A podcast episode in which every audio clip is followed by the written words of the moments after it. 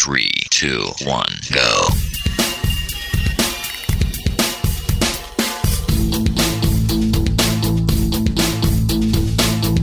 Enredando, la informática que se escucha.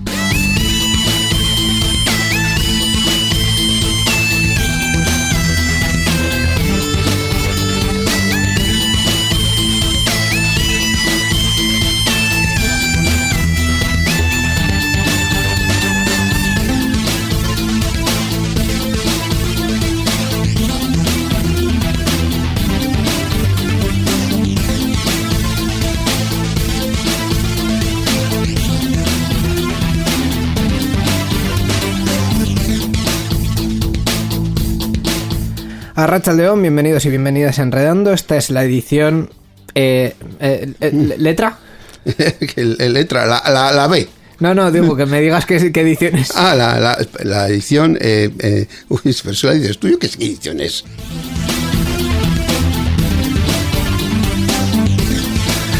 Ahora, en serio, bienvenidos y bienvenidas a todos Enredando. Esta es la edición 714. Eh, esa, esa. Efectivamente, y es una edición en la que, pues, bueno, en fin, eh, tenemos un montón de cosas y un montón de novedades que, que contar. Eh, no, a- ahora en serio, sí que tenemos un invitado que a mí me hace mucha ilusión, la verdad.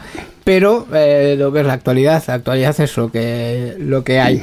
Así que yo creo que una vez más, siguiendo esta saga de programas de Enredando donde hacemos media hora de charla libre con el invitado y luego ya... Eh, primero nos presentamos nosotros, ¿no? Sí, no, pero Vale. un segundo, que yo voy en, en mi orden y en mi cosa, ¿vale? Bien, bien. Pues eso, que, que- que los oyentes prevean ya un, un programa de desorden total como está siendo esta presentación. Efectivamente. Básicamente.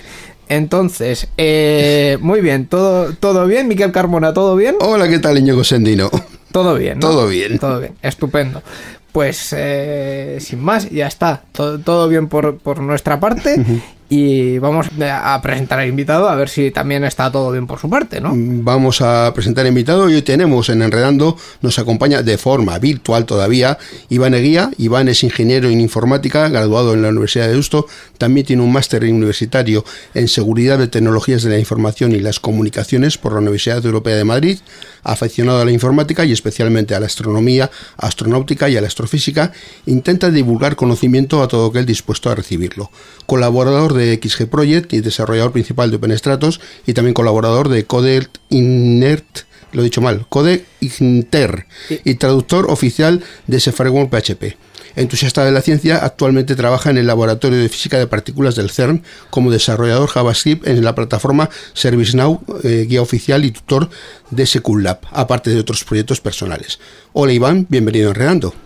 Hola, hola a los dos. Y oye, me siento muy halagado de que habéis elegido este episodio para hacerlo desordenado. Hemos hecho otros también desordenados, ¿eh? No- Lo sé, lo sé. Te- tenemos Pero cierta, es parte de la gracia esto. ¿eh? sí, tenemos cierta tendencia al desorden, pero bueno, Sí, bueno. eh, es, es lo que tiene eh, ser parte de- de- del astro, ¿no? Estaba intentando meter ahora mismo un chiste astronómico, pero eh, me está yendo muy mal. El, el cosmos es un desorden, El ¿no? cosmos es un desorden y como somos parte del cosmos, o, o no. Sí. Eh, vamos a decir que sí, vamos a decir que sí. Eh, Así me gusta, siempre a favor de la narrativa, siempre. Te, te veo bien, te veo bien. Bueno, eh, yendo un poco más a, a lo serio. eh, bueno, Iván, eh, lo primero de todo, eh, por la, yendo por la última parte de, de lo que hemos leído, de todas estas cosas que, que haces y en las que probablemente no tengas nada de tiempo libre, eh, eres, eh, o sea, estás ahora mismo en el, en el CERN, ahora- además estás físicamente no en el CERN porque... En Suiza. Me, supongo que estaréis teletrabajando, pero estás por allí, cerca. Eso es, no en Suiza, de hecho estoy al Ah. otro lado de la frontera, en Francia. Ah. Eh, más que nada porque es más barato, es así de, es así de sencillo. Pero sí, eso es, eh, estamos teletrabajando desde ya, desde marzo y ahora, eh, la semana pasada empezó la gente a volver al CERN, pero como nosotros somos informáticos, pues seremos de los últimos en volver. Nos han dicho que igual hasta septiembre no recuperamos la rutina. Eh, ¿Cómo habéis vivido desde allí la crisis del coronavirus? Eh, es decir, ¿os fuisteis pronto a casa? ¿Empezaron a tomar medidas, digamos, pronto. Yo el pronto lo manejo así un poco entre comillas porque nosotros eh, tuvimos el, primer estado de alarma sobre el 15 de marzo. Entonces, eh, eso, si es antes de eso, para mí sería pronto. Cu- ¿Cuándo, ¿Cuándo se empezó a hacer algo por allí?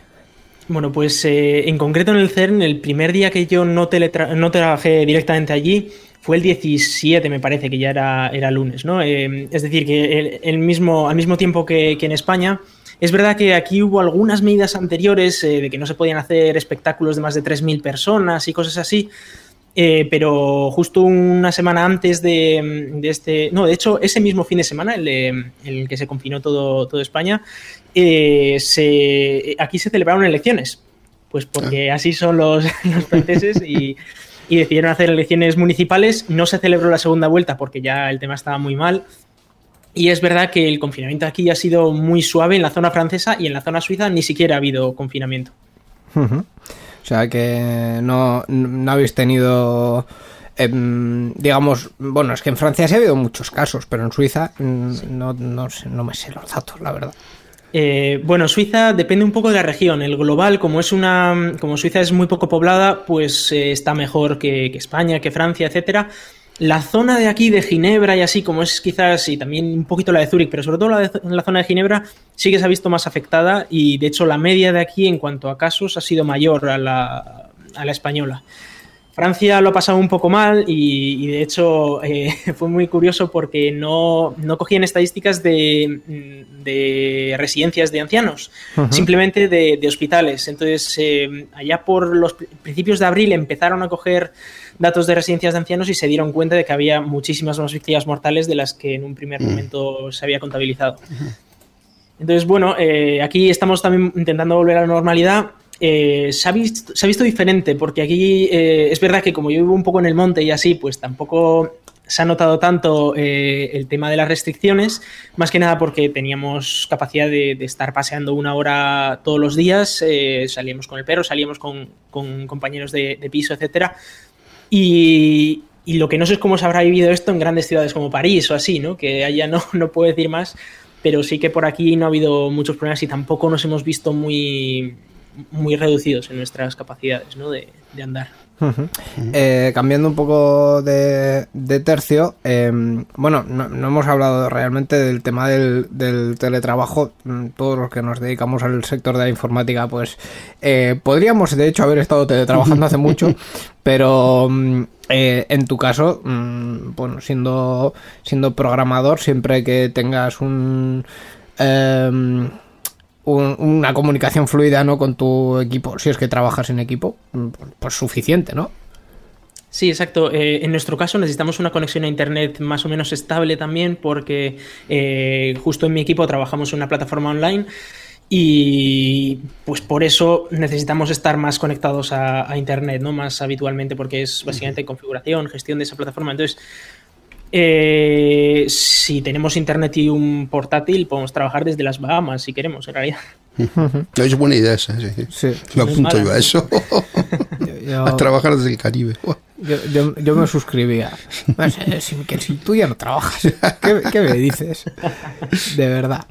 Eh, bueno, y a, además de todo esto, eh, estáis eh, con, estáis, digo, Aitor y tú, Aitor Brazaola y tú, con, con, un podcast que se llama El Gato de Turing, un podcast de, pues, de fama mundial, sí, eh, sí, sí. de reconocidísimo prestigio, donde te dedicas básicamente a, a, a, coger la antorcha y prender fuego a lo que pase por, por delante, ¿verdad? Eso te iba a decir, eh, más que un podcast de cine y tecnología, parece un podcast de polémicas en general. al menos últimamente nos, han saltado algunas a la cara un poco más, más de la cuenta.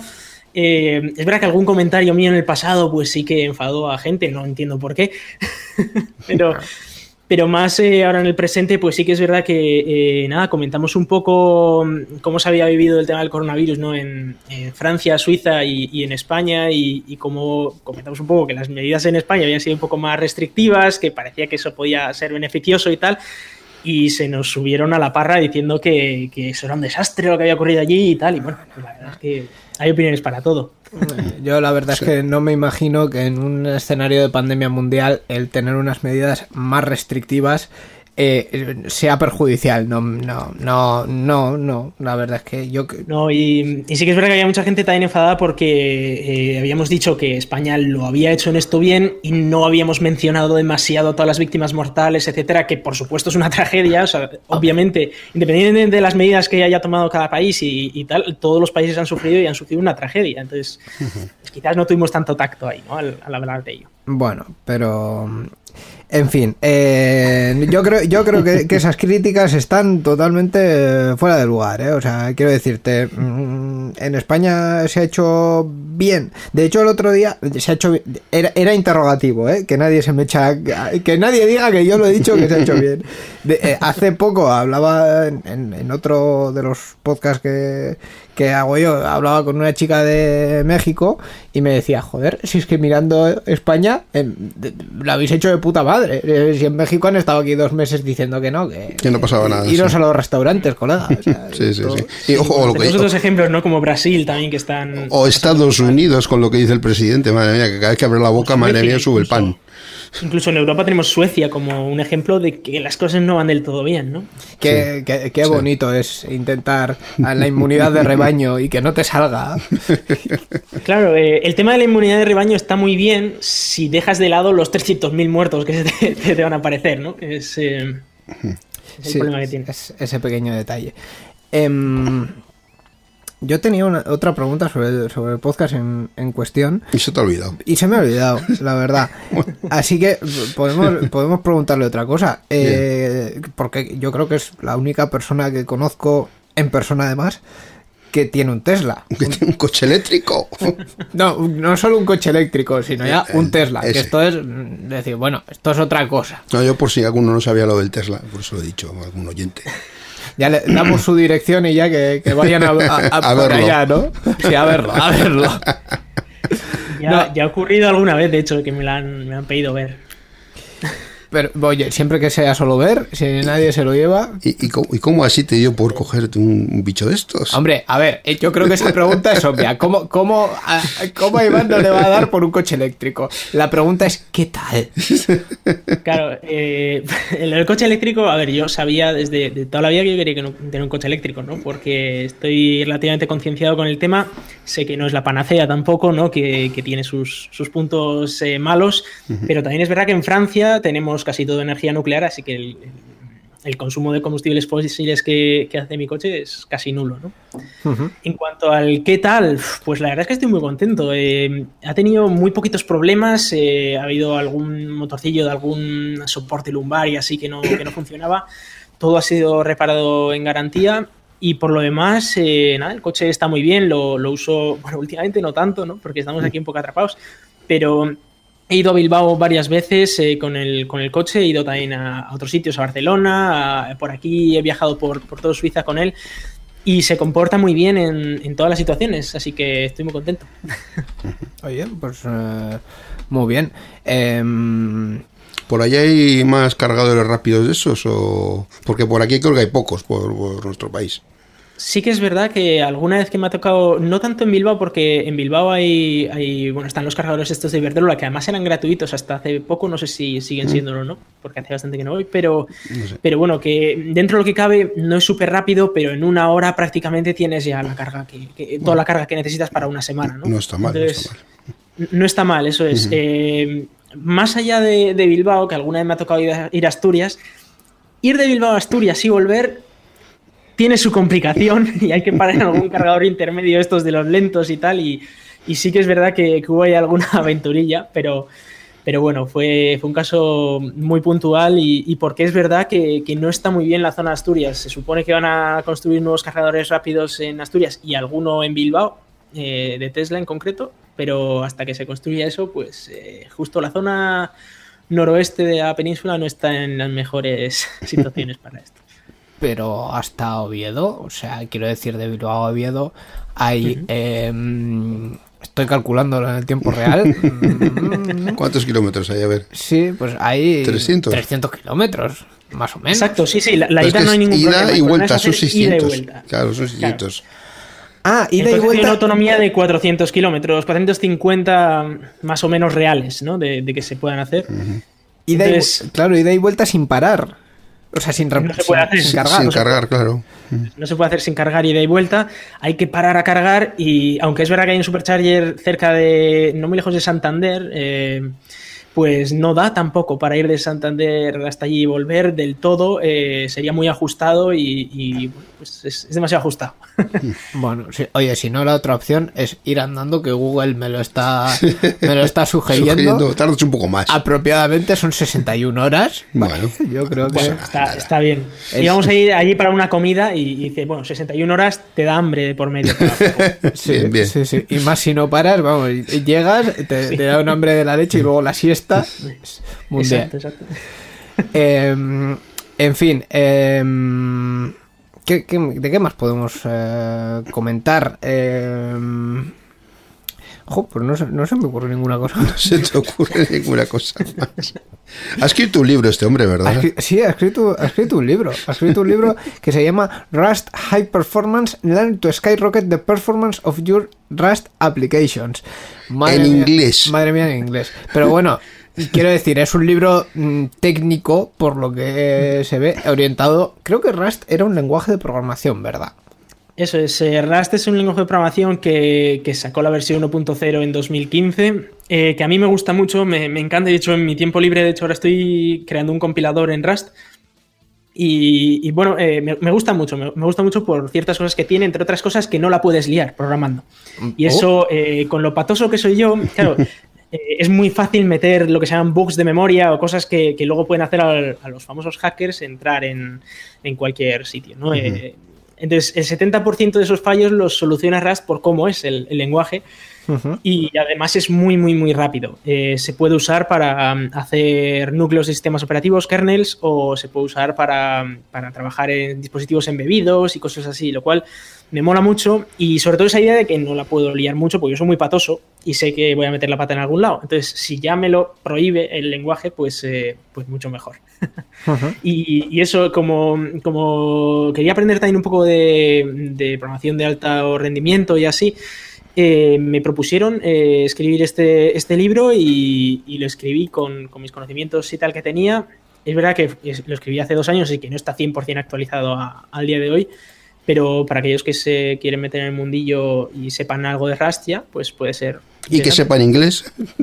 Y que sepan inglés, porque está en inglés, efectivamente. Sí, sí, sí. Hombre, mm, al final los libros técnicos así Sí. profundos sobre programación entiendo que, que van en inglés porque es así, es así el mundo. Em, ¿Alguna cosilla más le preguntamos, Miquel, o vamos ya a las noticias? Pues.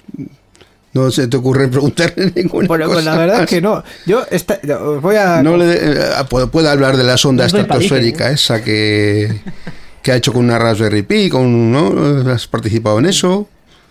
Sí, sí, hace también unos años, allá por 2015, lanzamos una, una, sonda, una sonda a la estratosfera eh, con una Raspberry Pi A Plus eh, de aquella Una época. Raspberry Pi. Sí, eh, y como queríamos aprender, pues lo que hicimos fue programar todo nosotros, montar nosotros todo el circuito integrado y tal, y, y fue muy divertido. Eh, conseguimos recuperarla con aventura incluida porque eh, la sonda no, no la recuperamos así sin más. Eh, la sonda nos mandó unos mensajes de Mayday, es decir, que tenía problemas internos, y, y la perdimos. Y un mes más tarde contactaron con nosotros diciendo que la habían encontrado por ahí. Ah, Ah, Eh, Vale. no muy lejos de donde habíamos previsto que iba a caer con las simulaciones, a unos 4 kilómetros, teniendo en cuenta que había hecho un viaje de, de casi 60. Pero, pero claro, eh, lo bueno es que recuperamos los datos, eh, aprendimos todo lo que había ido mal, que nos habían timado con el GPS. ¿Cómo, Pero- cómo, cómo, cómo? os vendieron Sí, un GPS eh, malo.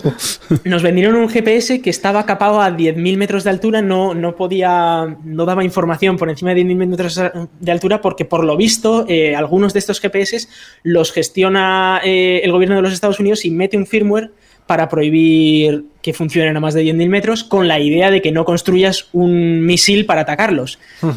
Digo, hombre, de, de ahí a capar todos los GPS del mercado para que no puedan subir a más de 10.000 metros, me pareció un poco exagerado la, la medida. Ya conseguimos otro GPS a posteriori que sí que funcionaba a más de 10.000 metros, pero, pero bueno, que tuvo, tuvo esa aventura de que ese fue el, el gran fallo de, de la, de la sonda, que no, no estaba preparado para, para subir por encima de 10.000 metros. Pero claro, eso no, no lo puedes probar Ah. No, aquí porque no, no tienes la altura. no tiene la altura, exacto. Un fallo de hardware, vamos. Exacto, exacto, sí, sí. Sí. No, Pero de, fue muy divertido, ¿eh? Fue... aprendimos un montón. de hecho, ¿no fuisteis vosotros los que contasteis que el, el GPS, el sistema GPS también tenía otro límite que era como un límite de velocidad, ¿no? En plan de que si estabas muy alto o si ibas a toda hostia, el GPS suponía que eras un cohete y dejaba de funcionar porque colega, no, Sí. cohete no. Eso es, eso es, eso es. Eh, se- sí, simplemente empezaba a dar datos erróneos. Eh, decía que, que no eran válidas las tramas de GPS y daba datos aleatorios. Y claro, no podías depender de esa posición para nada. Nosotros que lo que hacíamos era calcular si estábamos subiendo, bajando, eh, pues para activar diferentes modos, ¿no? Y sobre todo, pues para saber cuándo enviar SMS de que, porque esto todo funcionaba por SMS, de que ya estaba llegando al suelo y de dónde está la, posición llegando al suelo, pues claro, si no tenías esa información no sabíamos si estaba subiendo o bajando. También es verdad que le dio una subida de temperatura eh, y se reinició el ordenador. Porque, creéis o no, aunque haya 60 bajo cero ahí en la estratosfera, pues eh, no hay aire para ventilar, con Ah, lo cual se sobrecalienta la sonda, como le está pegando todo el rato el sol, pues se sobrecalienta. Claro, porque tiene que tener el aire fresquito, pero si no hay aire, No hay fresquito. no hay fresquito. Exacto, Sí, sí, exacto. sí. Curioso. Oye, pues eh, sí, la verdad es que la verdad es que sí. Eh, se han hecho proyectos así del, del estilo. Yo recuerdo como tres o cuatro que se hicieron por, por Euskadi. Un par de ellos se lanzaron en el en la Euskal Encounter Sí. y Alguno en Barcelona también que recordar. alguno en ahí, Barcelona, Cataluña. alguno en pueblos perdidos de la mano de Dios de Castilla-La Mancha. También, pues, también, sí, o sea, Son Algo parecido, sí, gente, sobre todo gente de radioaficionados que utilizaban sistemas típicos de radioaficionados para localizar y eso para luego encontrarlos y eso pues eh, han utilizado pues ha hecho algo similar a esto. Sí, desde luego yo recomiendo a todos los que les guste cacharrear así un poco, que les guste el tema del espacio y así como a mí, pues oye, eh, que se animen a hacer algún experimento de estos que, que molan mucho. Pero sin subir nadie, ¿eh? que luego que no hagan como ese que se tiró desde no sé cuál altura Sí. con un traje ahí. ¿Qué, ¿Cómo se llamaba? No me acuerdo cómo se llamaba ese eh, fuera, no, este. no me Van acuerdo el, Werner, ¿no? El apellido era Van Werner, pero Ese. pero ese Félix. tenía Ese, ese. ese tenía una pasta de Una infraestructura mejor, sí, un poquito. No, una sonda, no mando una sondita, no. No, no. Mandó- 40 kilómetros, que es muy complicado. Si haces la matemática para subir a 40 kilómetros es muy complicado. mandó casi pues un módulo lunar. Casi, prácticamente. casi, casi. Sí, sí. prácticamente, sí, sí. Eh, pues muy bien. Eh, luego la, la burocracia que lleva el poder mandar un globo, que claro, el, el globito en cuestión pasa por donde le da la gana y en concreto por todas las rutas aéreas de todos los Sí, aviones. exacto. Esa es otra, sí, hay que, hay que avisar y pedir permisos y cosas de esas, sí. Pero bueno, Es igual- verdad que no está mucho rato en las rutas de los aviones porque suelen estar a unos 10.000 metros, entonces pasa relativamente rápido esa. Pero si esa cota. casualidad va, pues. Sí, hay que avisar en cualquier caso, Sí, sí, en sí. cualquier caso a, a la agencia esta de. Ya no me acuerdo cómo se AENA. llamaba, pero a. O sea, los a- controladores No, aéreos. pero sí. era- eran otros, pero sí, Sí, sí. Los que controlan el, el- el aire, sí. bueno, quien sea. Eh, bueno, pues eh, con todo esto, mm, pues vamos a arrancar ya el programa. Vamos a hablar un poco de actualidad tecnológica, ¿no? ¿O qué? Venga, vamos. Pues vamos a ello. Participa con nosotros en Enredando. Envía tus mensajes al email oyentes@enredando.net o a través de nuestra página web en www.enredando.net. También estamos en Twitter. Sigue al usuario Enredadores. Esperamos tus comentarios.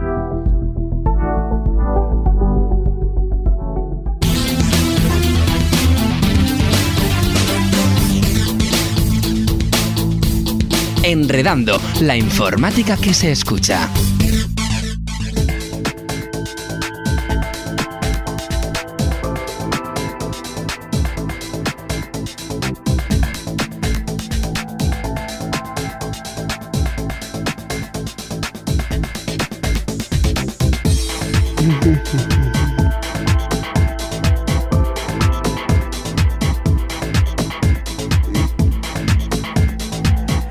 Pues vamos entonces con la actualidad tecnológica y como siempre empezamos con las noticias sobre GNU Linux, eh, incluso cantadas, ¿por qué no? Ya, cantamos. Sí, por supuesto. Eh, ¿Qué tenemos hoy, Miquel? de- Bueno, pues de- eh, vamos a hablar de un software que tenía ganas de hablar con él y aprovechamos que tiene una nueva versión, la versión 5.9 de Wine, que viene con grandes mejoras y más de que 300 cambios. Pues mira, es, es muy interesante. Me, pare- me alegra que me hagas esta pregunta, porque además es, es una de las cosas que mm, generalmente, sobre todo cuando tienes que pro- usar un programa de Windows, dices, mm, ¿y qué, qué, qué hago? Efectivamente, es un una de las preguntas más habituales que me cae que se acerca al, al mundo de las distribuciones que es la típica, de que puedo hacer funcionar este Sí. programa de Windows. Pues eso, pues, Pues eso. una de las formas que hay, entre otras, pues te puedes montar una máquina virtual y Hay tal, varias, sí. Pero una de ellas es eh, Wine. Sí, Wine es un software que permite ejecutar algunos programas de Windows dentro de una distribución GNU Linux. El proyecto Wine comenzó en 1993, época de la versión 3.11 de Windows, y desde entonces ha tenido diversas actualizaciones que se han centrado en adaptarse para poder funcionar con aplicaciones diseñadas para las distintas versiones de Windows que han ido saliendo a lo largo del tiempo. Además de corregir pues, algunos errores y proporcionar nuevas funcionalidades al programa. Hoy hablamos de Wine porque recientemente han publicado una nueva actualización, la versión 5.9, que arregla algunos fallos que se habían detectado y además de incluir más de 300 cambios que mejoran la aplicación. Eh, lo único que me queda por decir es cómo se deletrea Wine, porque estamos hablando de Wine, Wine, Wine, pues es W y latina N E. Wine eh, producido en inglés, que además quiere decir vino. Efectivamente. Traducido al castellano, vino. Wine. Efectivamente. Pues eh, sí, un programa relativamente popular, yo, yo diría, ¿no? Sí. Y, y bastante útil. Basta- Bastante. Bastante útil y bastante utilizado. Sí, Si, necesitas hacer la declaración de la renta en Windows, En en, Linux. Linux, eh, pues, pues te lo puedes descargar. Sí. Si necesitas hacer otras cosas, o sea, quiero decir, eh, eh, Para todas las aplicaciones Windows no sirve, pero para muchas sí. ejecutar un, yo que sé, un Photoshop, por poner un ejemplo, en Wine es un poco más complicado. Un Pero poquito más complicado, Para, sí. para aplicaciones sencillas, sí. Sí, Eh, para aplicaciones sencillas sí, se, se puede utilizar. El- Además están haciendo ahora muchísimo trabajo con el tema de eh, Wine 3 d 3D, Sí. que es este- esta idea de poder ejecutar juegos DirectX ¿no? en, en Linux y, y mola mucho porque lo están haciendo sobre Vulkan, que es esta nueva API de gráficos muy moderna y rápida y tal. Ah. O sea que tiene, están trabajando mucho para, para poder ejecutar vuestros juegos también en, en Linux. Que mucha gente se, se preocupa de eso y dice, "Ah, jo, voy a Linux y, y cómo juego. Hay Sí, sí. juegos. Hay algunos Sí, juegos nativos, pero, sí, no, Sí, y, y hay muchas alternativas también. sí. Cada vez más porque aparte de que hay varios motores que ya se han hecho relativamente populares y en fin, un juego con eh, desarrollado en Unity no tiene ningún tipo de problema para ejecutar en, en Linux siempre que lo, lo- le hagan el paquetito digamos para Linux. Pero eh, vamos Steam por ejemplo ha ha tenido eh, varias iniciativas para para mm, hacer eh, juegos de Windows compatibles con, con Linux, algunos nativos y otros con una herramienta que sinceramente no me acuerdo cómo se llamaba, pero... eh, Proton se llama, me parece. pues Proton. Eh, Pero vamos, que es, es al final el, el sistema que han ido desarrollando para que su catálogo esté un poquito más disponible en, en Linux, que esa gente también paga por juegos. También, también, claro. Al final. es- El, el bill dinero, pues es lo que tiene. Eh, por cierto, hoy traigo una noticia surprise, muy surprise, eh, dentro de esta misma sección de las noticias de Linux, porque, eh, bueno, deberíamos decir noticias de GNU Linux, sí. Porque, bueno, no, de, de hecho es que tenemos ahí a los dos personajes eh, mm, eh, un poco contrapuestos en el, en el mundo de GNU Linux. Está eh, Richard Stallman, que es- que, que es el señor GNU, Eso es. que es básicamente como un hippie. Así para hacernos una imagen. Sí, sí. Y luego está Linus Torvalds, que Sí. es el de Linux, que es un- pues un tipo así como encorbatado, es un poco más viejo, digamos, ¿no? Sí, pues un poco sí. Poco Hombre, comparándolo con Stallman, un poquito sí. Claro. Hombre, yo entiendo que son mm, todos muy de la economía colaborativa y la cuestión libre. Pero dentro de la cuestión libre, uno es más. Hay, hay matices, sí. sí. Uno es más hippie y otro, y otro es más, más pejillo. Pues Linus Torvalds, hoy día que estamos grabando esta semana, ha, ha dicho, bueno, pues eh, me voy a ir a, a AMD. O sea, hasta ahora ha tenido ordenadores con Intel y ha dicho, pues yo me voy aquí a comprar un procesador AMD y no se ha comprado una tontería, se ha comprado una AMD Ryzen mm, Threadripper, eh, pero vamos, que mm, de 32 núcleos y creo que son 64 hilos de proceso, una cosa para Nada, despeinar. Nada, un, un cacharrito de nada, vamos. Una- humilde, modesto. Sí, sí, sí. Pero es que tenéis que tener en cuenta que los Threadripper para compilar software son brutales, ¿eh? O sea, que el que está ahí trabajando con el núcleo Linux, compilando todos los días siete veces y tal, debe ser muy útil, ¿no? Tanto, ¿eh? No sé yo, ¿eh? Pero- si pero- compilará tanto, ¿eh? Pero Linux Torvald sigue programando el núcleo No sé si programando, pero aún así es el, es el dictador benevolente que se llama, ¿no? Es el que coge todos los cambios y los mete dentro del kernel de Linux. El O que sea dice más o menos, el que dice lo que entra y lo que no, asesorado por un grupo de gente, más o menos, ¿no? Sí, pero él es el que tiene la última palabra de si Ahí, un cambio entra o no. Eso Así es. que Es el él emperador tiene que todos los días, como mínimo, darle al git. Es el emperador romano, efectivamente. El dedo para arriba o para abajo, eso Tú es. vives, tú mueres. Ahí, ahí. Con el código. He de decir que antes era mucho más bestia con los comentarios que hacía cuando rechazaba algo y fue a una de estas terapias de control Con- de, la ira.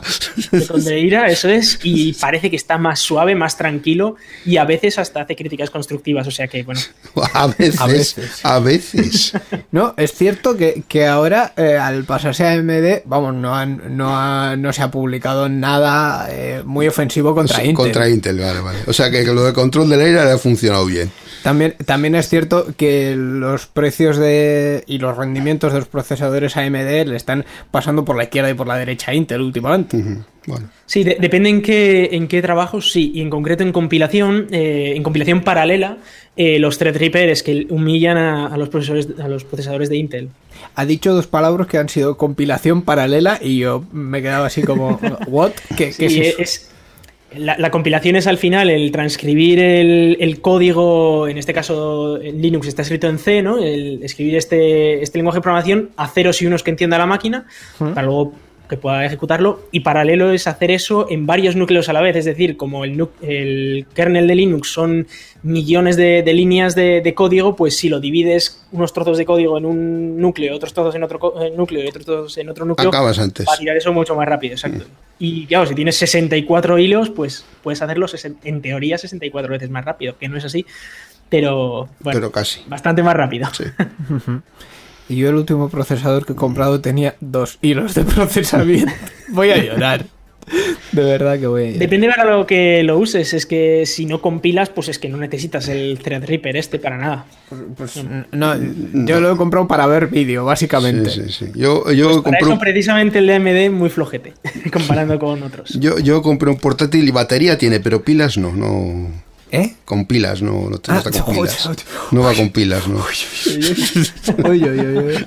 Vamos a terminar ya esta sección, por favor, Miquel. A dale un fin a esto. Sí, el final, el final le vamos a decir que esta sección llega gracias al gracias al Glue, no me dejas decirlo de No, Glue. no, no, no, perdón, es que tengo hoy los dedos también. un Tienes poco muy flojos, ¿no? Gracias a Glue, la asociación en Vizcaya de, de GNU Linux, de usuarios de, de GNU Linux, y la dirección es glv.bi latina z, glue.biz. La informática que se escucha.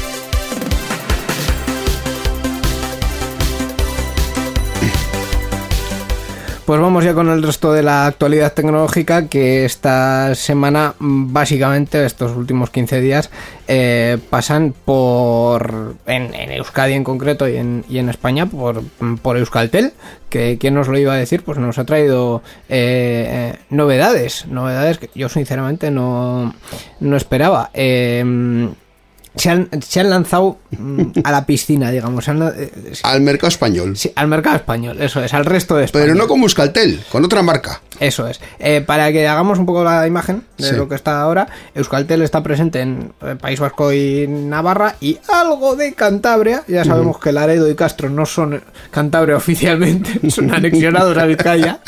Como tenga alguno de Castro, te va a buscar con un garrote para darte. Eh, Tres cuartos de la población son vizcaínos, no me fastidies. de Eso es verdad, pero como tenga alguno de allí de, de Castro, Laredo te va Sería casualidad encontrarse uno de Castro en Castro. ¿eh? Efectivamente, efectivamente. Por, por- ¿Cómo sois? ¿Cómo sois? ¿Cómo so- Uy, qué malos somos. Malos, malos. En fin, pues eh, eso por la parte de Euskaltel, por la parte de Telecable están presentes en Asturias, Asturias. y R está presente en Galicia, Galicia, Galicia, eso y en Castilla-León, eh, sobre todo en la zona de León empezaron a hacer algunas pruebas con la marca R y tal, no sé cómo lo gestionarán, pero vamos, esa era la situación. Y de Estaban repente, R que R, ¿no? Festival del humor, ¡hala! ¡Alegría! Es que he abierto yo en melón y ya sabes, una vez abierto, Sí, sí. hay que comerlo. Estaban RQR. Muy bien. Pues bueno, eh, han decidido que a partir de ahora en, en el resto van a lanzar sus productos con la marca Virgin Telco. Pues eh, Euskaltel y Virgin Telco pues acaban de anunciar que esta nueva operadora fusionada aterriza- fusionada, no, no. no fusionada. No Pues la noticia dice eso. Sí, sí, de verdad que... eh, mira, otra nota aclaratoria. Virgin Telco hasta ahora no existía. Si quieres fusionar algo, tienes Sí. que hacer que algo exista. Eh, si no, Va a funcionar en modo operador virtual sí, sí, y usará la red de Orange, eso es verdad, ¿no? es- eso es verdad. Vale. Eso es verdad. Y que Euskaltel lleva desde 2014 Eh, utilizando la red de Orange, también es verdad. Que yo en Sarean Sear entrevisté a Coldunanue, al, al Sí. señor de marketing de Euskaltel, y le dije, bueno, ¿lo de Orange qué? Que antes erais tan enemigos y ahora sois tan colegis. Y me dijo, bueno, sí, pues eh, es Cosas que pasan. cosas, cosas empresariales y tal. O sea que sí, hasta ahí vamos todo bien. Pero fusión no. O sea, quiero. Vale. decir, Virgin es una marca de un señor que es Richard Branson. eh, que el señor Richard Branson tiene participaciones en Cegona, que a su vez Cegona tiene participaciones en el 20% de Euskaltel. Entonces, pues es un acuerdo comercial para el uso de la marca de Virgin Telco. Y dicho todo esto, puedes seguir leyendo esa noticia Eh, poco ¿Desde dónde ya? bueno, básicamente, pues el. Eh, con esto, que lo que quieren es poder alcanzar, tener potencial para alcanzar unos 13 millones de hogares. Y por el momento no se plantean pues, lanzar fibra propia, pues la idea de Euskaltel es ofrecer a los clientes la posibilidad de contratar lo que realmente necesiten. De esta forma un cliente podrá elegir solo fibra, solo llamadas, llamadas omegas, televisión, etcétera. También ha- hay planes pensando pensados para el colectivo senior, para la gente más mayor, que ofrecen llamadas ilimitadas y hasta 2 gigas de datos. La verdad es que, bueno, el- los precios están en la web. No son malos precios. Eh, En la línea de, de otros operadores virtuales, igual, Sí. ¿no? Más o menos. Mm, No, y en la línea de lo que ofrece también Euskaltel por aquí, Ah, o vale, sea, sí. eh, está aceptablemente bien la, la oferta en cuestión, pero claro, si vives en España y si no vives en estas zonas que comentábamos en las que están implantadas sus otras marcas, Sí. porque eh, obviamente en, Eusk- en Euskadi no vas a poder contratar eh, Virgin Telco, por mucho que quieras. No, claro, ya tienes la marca principal, digamos, por llamarla de alguna manera, sí. Y la cuestión al final es, bueno, aquí yo las dos preguntas que siempre me, me hago, y lo comentábamos el programa anterior con, creo que el programa anterior comentamos el tema de la fusión de Telefónica de O2 Sí. con, de hecho con Virgin en, en, en, En Estados- en en- Reino en Unido. Reino Unido, eso es, en Reino Unido. Y la pregunta es, ¿y a los usuarios qué? Es decir, ¿nos interesa esto? ¿No nos interesa? ¿Nos viene bien? ¿Nos viene mal? No hay ninguna respuesta por vuestra parte. Os veo dudosos. Mi opinión es que viene mal siempre. O sea, que se junten empresas es malo. Pero si estos no se han juntado, si estos de una han hecho dos. O sea, como Ya, muchos bueno. se estarán separando. Pero Hombre, tampoco. a- al usuario, bien ni bien ni mal, pero bueno, a ciertas personas, igual que de aquí se marchan a otros sitios, están acostumbrados a los productos más o menos que tiene Euskaltel, pues pueden. No, son, no van a ser los mismos, pero bueno. Pero que, eso- pero, que, es- pero que es todo lo mismo. O sea, quiero decir, mientras te enchufen al chorro de internet, Sí, ya bueno. ¿qué, qué más te da, no? Hombre, lo, lo interesante es que mm, una tecnología absolutamente obsoleta como el teléfono fijo, pues no te la meten así obligatoriamente, Sí, eso está bien. sí. pero aparte Y de la eso. televisión también. Y la televisión también, que bueno, pues es optativa. Yo tengo que decir que tengo contratada la televisión de Euskaltel y además a propósito. o, sea, o sea que, Eh, yo no. hombre, si no eres cliente de Euskaltel, lo llevas un poco difícil. sí, eso es Yo tampoco tengo Euskaltel aquí. Suiza. Oye, cualquier día hacen un acuerdo y aparecen por ahí, oye. Claro, pero es que, por ejemplo, a mí me ocurre con mi operadora francesa que me mete la televisión, lo quiera o no lo quiera. Ah. Y además aquí eh, tenemos el detallito bonito del gobierno que todos los años, allá por noviembre, nos cobra 150 euros por tener acceso a la televisión, la uses o no. Ah, Ah, sí, pues como en Así Reino Unido. es- ah la televisión sí, pública. Sí. Ah. La televisión pública, exacto. Con lo cual eh, tiene sus ventajas en poder quitarte eso de, de encima. Hay, hay que tener diners para la televisión pública, entonces. O sea, si hay. tú tienes eh, otra, otra, otro servicio de televisión, ¿no te cobran esos 150 euros de la televisión pública? O... No, no, te los cobran, te los cobran. ah, te los cobran igual. Te los cobran igual. Si tienes Pues acceso a televisión, de hecho, si no recuerdo mal, en Reino Unido había personas que habían conseguido no pagar el canon de televisión, demostrando fehacientemente que no tenían ni un aparato de televisión en su casa. Ya. Eso es, si, no tienes ningún aparato de televisión y lo demuestras, efectivamente no tienes que pagarlo. En Suiza tienen algo un poco diferente, que es que si tú dices que no quieres acceso a la televisión pública, te viene alguien y te sella la, toma de, televisión con, cemento y ya está. Y ya no tienes televisión. No es Hombre, broma. luego vas con un cincelito y un martillito y... No sé. Bueno, o, o- o quitas, o quitas la toma y pones otra, ¿sabes? O echa la ley y echa la trampa. ¿Cómo se nota que no son españoles? La verdad. En fin, eh, por cierto, hablando de operadoras y de conexiones a internet y tal, ¿qué tenéis por ahí, Iván? Eh, ¿Cómo Bueno, está la eh, cosa? Mi, caso es muy lamentable, como ya comentaba antes, yo vivo casi en el monte, con lo cual Uf. Aquí es verdad que la cosa, dices, tengo el CERN al lado, que es un nodo de internet, un nodo tal cual, eh, pero aquí a mí me llegan, el día bueno son unos 20 megas eh, y con un poco de suerte no se cae cada 5 minutos. Con lo cual eh, es un poco penoso. Eh, tengo fibra en todo el edificio, pero no llega la fibra hasta aquí, a pesar de que todos los vecinos de alrededor tienen fibra, Oh, porque el edificio es relativamente nuevo y todavía pues a Orange no le ha dado por meter aquí la fibra. Eh, por los, los grandes pueblos que hay por la zona de ya 5.000, 10.000 habitantes, sí que tienen fibra en más y más sitios y, y en Suiza hay operadoras que te ofrecen hasta un gigabit por... No sé si era más de un gigabit, pero un gigabit seguro. Y respecto a precios, así por hacernos Pues hay, sí, hay un poco de todo. Yo la que tengo, por ejemplo, eh, son 20, bueno, 30 euros al, al mes, eh, con la televisión incluida y tal. Esta es una operadora la más baratilla, es la que tengo yo, que total, para el internet que me dan, pues eh, Sí. lo más barato voy a coger, porque si me ofrecieran algo más.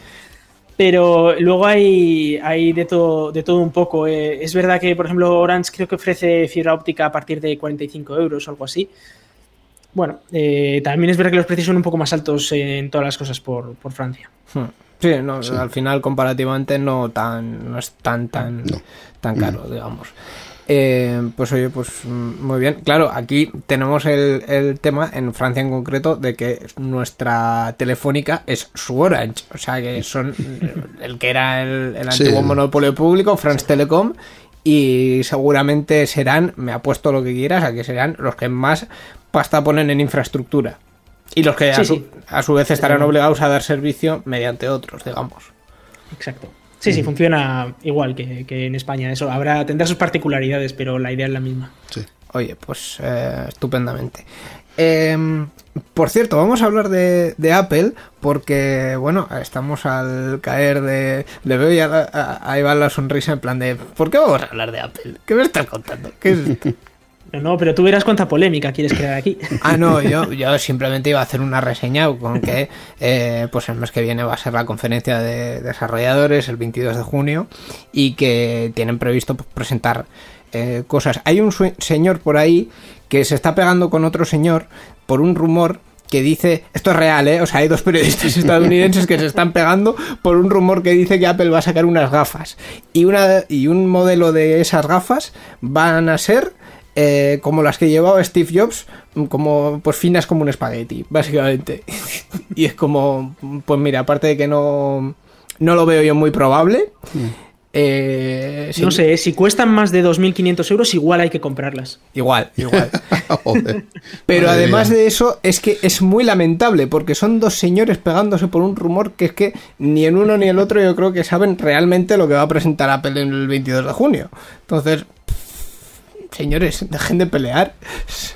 En fin, eh, hecha esta, esta reseña, pues bueno, más o menos lo que suelen presentar en las conferencias de desarrolladores es el software que va a venir en, en octubre, digamos, y algún hardware, alguna cosilla, algún ordenador o alguna cosa de estas. Pero vamos, no, no se espera tampoco una cosa muy muy espectacular, salvo igual algún producto con el que puedan empezar a trabajar los desarrolladores o algo, pero vamos, tampoco especialmente nada. Eh, y dicho esto, esto era un poco de introducción para presentar eh, una noticia que tenemos también sobre Google y sobre, y sobre Apple, porque por una vez se han puesto de acuerdo. em, podríamos decir que los, los, eh, los demonios siempre se ponen de acuerdo, ¿no? me ha quedado una frase muy mala, muy mala, la verdad. Pero bueno, eh, está, está bien porque se han puesto de acuerdo en este caso para eh, desarrollar eh, un sistema para buscar infecciones de, de COVID-19, de coronavirus. Bueno, Google y Apple han anunciado la disponibilidad de su API de notificación de exposición, una herramienta que las autoridades sanitarias podrán incorporar a sus propias aplicaciones para hacer un seguimiento de la propagación de COVID-19, como han explicado las dos compañías en un comunicado conjunto. Han hecho un comunicado conjunto las dos, ¿eh? Sí, sí, curioso. El rastreo de contactos eh, permite a las autoridades sanitarias identificar, contactar, realizar pruebas, eh, tratar y avisar a las personas que pueden haber estado expuestas a una persona infectada. La notificación de exposición, de exposición tiene el objetivo de realizar una notificación rápida, algo esencial para frenar la propagación de la enfermedad con un virus que puede propagarse de forma asintomática. En el comunicado indican que cada usuario podrá elegir si desea o no ser incluido en las notificaciones de exposición. y El sistema no, re- no recopila ni utiliza los datos de ubicación del dispositivo. En principio, em, O sea, te lo puedes elegir si quieres o no. Sí, en principio esto está eh, pensado al ser un, un API, no es Sí. un producto final, digamos. Está pensado para que luego vengan los desarrolladores de los gobiernos o de las entidades de salud eh, de cada país o de cada región y desarrollen su propia aplicación por encima. Sobre ese, que haga uso de esta API, sí. Eso es.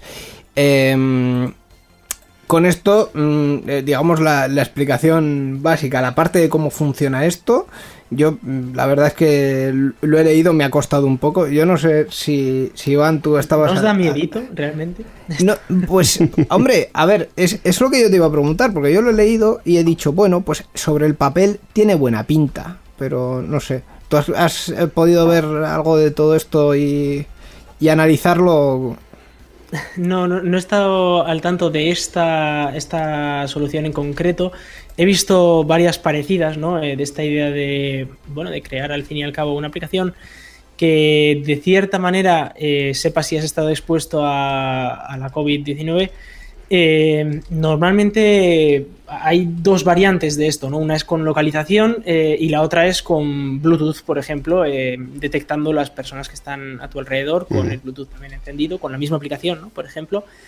Y esto, bueno, tiene, tiene dos implicaciones básicas. En el caso de la localización es que primero tú tienes que dar eh, permiso para que esa localización se guarde durante un tiempo determinado, ¿no? Eh, estamos hablando de la famosa ley de protección de datos europea y, y que es muy, eh, muy tentador para las grandes empresas tener esta información para luego eh, usarla para temas comerciales o incluso para gobiernos, ¿no? Para usarlas para otro tipo de cosas, ¿no?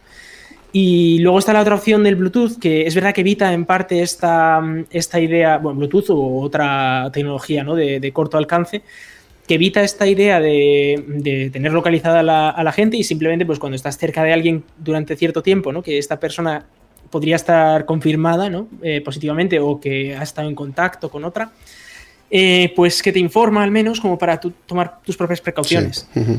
Para que tomes medidas, sí. Eso es, esto tiene buena, buena pinta, excepto por la parte de la seguridad, porque Bluetooth es un protocolo que no es demasiado difícil de romper si no está bien configurado. Eh, también, pues alguien puede ir por ahí con su móvil e ir detectando a ver eh, que- quién a su alrededor pues, puede tener, por ejemplo, la enfermedad o quién está más eh, atento a, a este tipo de cosas. No sé, tiene sus, sus problemas de seguridad también, ¿no? Hay que tener mucho, mucho cuidado con, con este, este tipo de cosas. Sí. En principio el sistema de Google está más basa- de Google y Apple está más basado en, en la cuestión eh, de un intercambio de claves, digamos, por, por Bluetooth. Entonces, eh, esas claves también se suben a una serie de servidores y cuando hay un positivo, eh, lo que se sabe es la clave y el positivo, en principio. El resto, eh, en teoría, no está vinculado a, A ningún nombre, ni a ningún ningún número, nombre, ni ni, nada. a sí. ningún número, ni Sí. tienes que, salvo que luego vengan las, los desarrolladores y pongan más capas por encima, pero lo que es la API no, no necesita que pongas ningún dato personal y lo único que hace es intercambiar claves y cuando hay un, un positivo, pues informar a los que tienen la clave de otro. Decir, pues mm, en, en tu alrededor ha habido un positivo, sin decirle tampoco quién, porque el sistema no lo sabe, Sí. solo sabe que hay un churro de caracteres y que esos caracteres, pues sí, ya está. Sí. Sí, sí, no, la idea desde luego que está muy bien si se consigue implementar correctamente y con las medidas de seguridad necesarias es probablemente una buena manera al menos como para que las personas que hayan estado en contacto lo sepan. Esto no sé hasta qué punto luego puede ser eh, ampliable para, por ejemplo, que un gobierno sepa en qué regiones de, de su país o de, de su pueblo o lo que sea tiene, por ejemplo, más contactos con, con una situación así. Quizás eh, ahí está la opción de dar más datos de, de localización, por ejemplo, en el caso en el que haya un positivo. Hombre, pues eh, ahí ya mm, es cuando se me surgen a mí las preguntas Sí, internas. las Eh, dudas, sí. Sí, Sí, sí, sí, sí, sí. sí, Es, es un poco preocupante. sí. Yo, yo, no sé, sinceramente, si esto, en vez de como un API, si eh, Apple y Google hubiesen presentado algún producto final, digamos, alguna aplicación, si me hubiese fiado más de Google y de Apple que, que de algunos gobiernos. Pero eso ya, eso ya es otra, otra cuestión. Bueno, al fin y al cabo, si te fías de Google y de Apple, te estás fiando del gobierno estadounidense. Sí, Sí, indirectamente eso es también. verdad. Indirectamente también, es verdad. En fin, eh, por cierto, como dos reseñas breves ya para terminar la sección de noticias, eh, ha habido dos aniversarios estos últimos eh, días. Pac-Man, que ha cumplido 40 años. El come cocos, famoso. Sí, no necesita tampoco mucha presentación.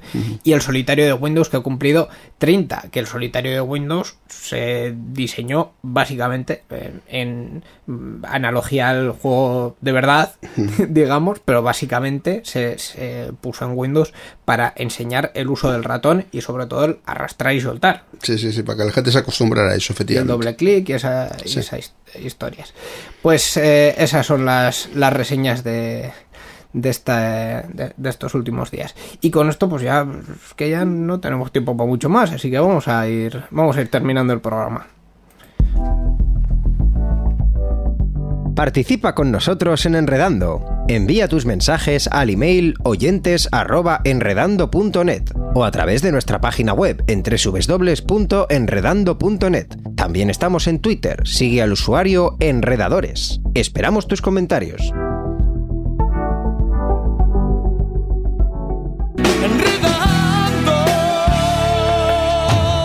La informática que se escucha.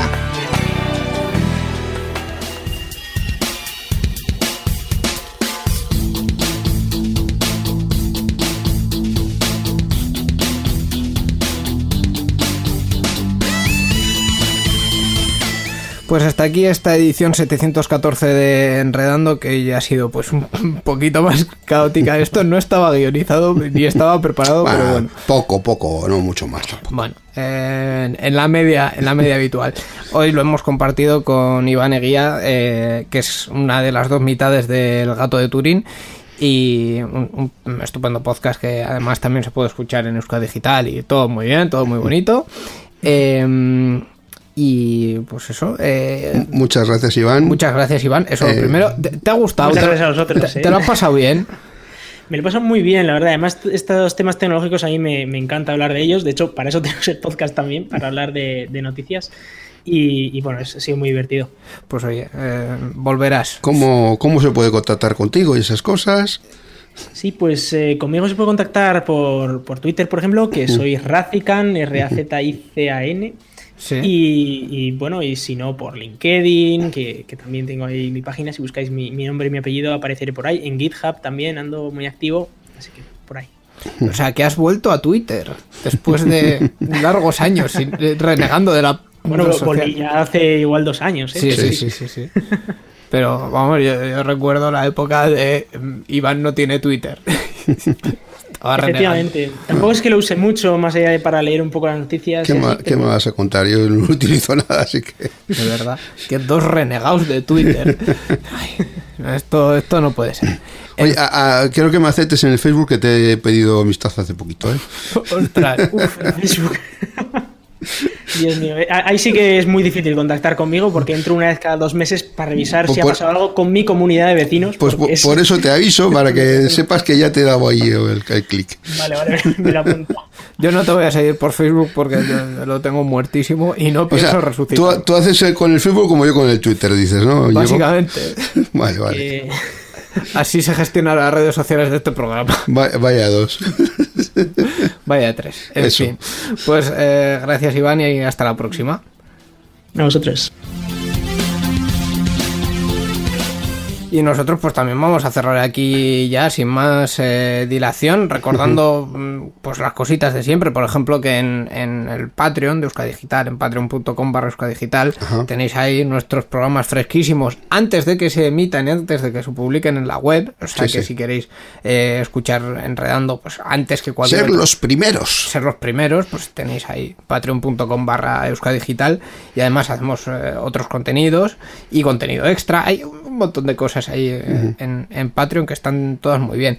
Y, ¿y qué más? ¿Qué más tenía yo para el final? Pues lo de siempre, el, El track. el track, efectivamente, que ya está sonando por aquí detrás. Hoy toca track lúgubre y tranquilito para que eh, las bestias se nos amansen después de este caos Ah, Hay- de programa que Hay que relajarse ahora. hay que relajarse. Y nos vamos a relajar con el track I'll Never Forget You de Ivo Moraza.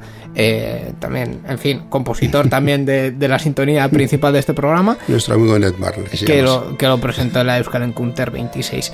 Pues con esto y en bizcocho, Miquel Carmona, nos vamos. Nos vamos. Nos vamos y dentro de dos semanitas volvemos por aquí. Efectivamente, eh, gracias por escucharnos y hasta dentro de dos semanas. Agur. Agur.